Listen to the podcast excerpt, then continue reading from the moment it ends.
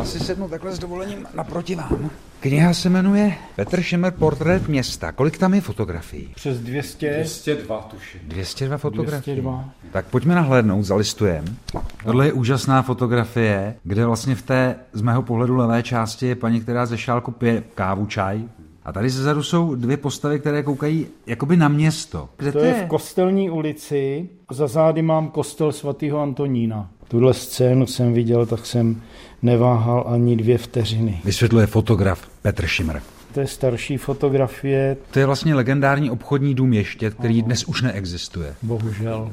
To je jeden z tragických bodů historie Liberce, zlikvidování toho obchodního domu ještě. Mě prostě eh, jako přitahovala ta, ten život ve městě a, a, a lidi a to město, jak vypadá a tak. Kdy jste se definitivně rozhodl proto věnovat se fotografii naplno? Jako zaměstnání jsem to začal mít v 92. roce, kdy jsem unavený prací autobusáka jsem se rozhodl ještě s jedním kolegou, fotografem Jiřím Jiroutkem, když jsem seděl doma sám, Připravoval jsem se zase na další zájezd, tak jsem tak nad tím přemýšlel a ozval se zvonek, tak jdu otevřít a tam stál Jirka Jiroutek, což je kluk o 20 roku mladší než já, ale my jsme se znali z naivního divadla, kde jsem taky pracoval jako řidič.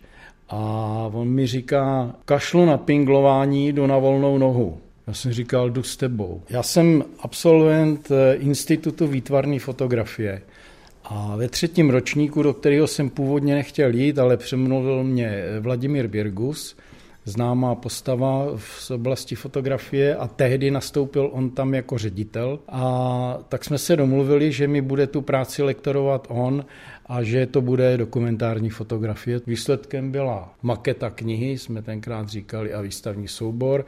Na tom závěrečném hodnocení mi řekli, že to je teda dobrý, no nejásali příliš, protože já jsem tam měl takový kontroverzní fotografie, kde na obraze se vyskytuje dav lidí prvomájového průvodu a policajt ze zadu. Záměr byl soustředěný na pistoli, že jo, kterou tam měl ve futrálu. Později jsem se dozvěděl, že e, se jim to nelíbilo komunistům, ale nějak se to zahrálo do autu.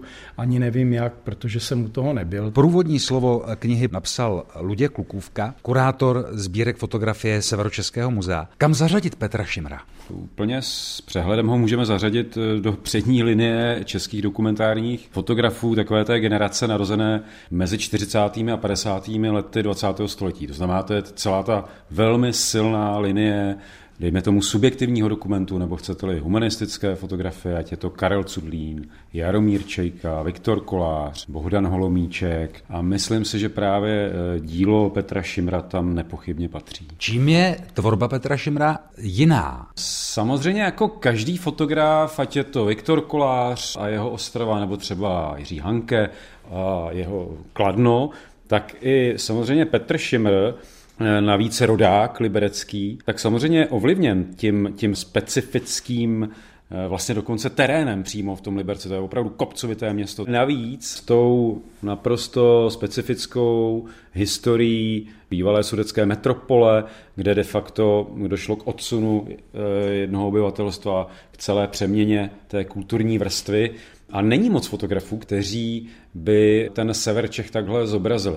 Já si myslím, že jako jediný právě Petr Šimr, tím, že tady kontinuálně fotografoval od 70. let až de facto do teď, tak se mu podařilo zachytit, když to řeknu hodně na den, se nějakou jako paměť místa. Dá se říct, že Petr Šimr je republikově opomíjeným dokumentárním fotografem? No je to tak, tím, že právě vystavoval převážně v Liberci, tak je to klasická věc toho centra a periferie. A sever Čech byl dlouho, dlouho periferií. Dá se říct, že je to fotograf, který se nikam netlačil, nehrnul, měl rád tu svoji fotografii a dělalo mu hlavně dobře si fotit a bylo mu možná trošku jedno, jestli se někde odprezentuje třeba v těch velkých metropolích, jako je Praha, Brno, Ostrava a třeba i za hranicemi? No v podstatě jste to řekl. Procházel si Libercem, případně i jinými městy a zajímalo ho hlavně to focení. Co bylo dál, to už bylo jako trošku vedlejší A je to vlastně strašně dobře. Měl právě tím pádem tak dobře nastavenou tu koncentraci a klid na to svoje focení, že se vlastně nevzrušoval nějakými dalšími ambicemi a tím pádem vzniklo tohleto dílo. Výhradně černobílé. Výhradně černobílé. Z Liberce Tomáš Mařas, Český rozhlas.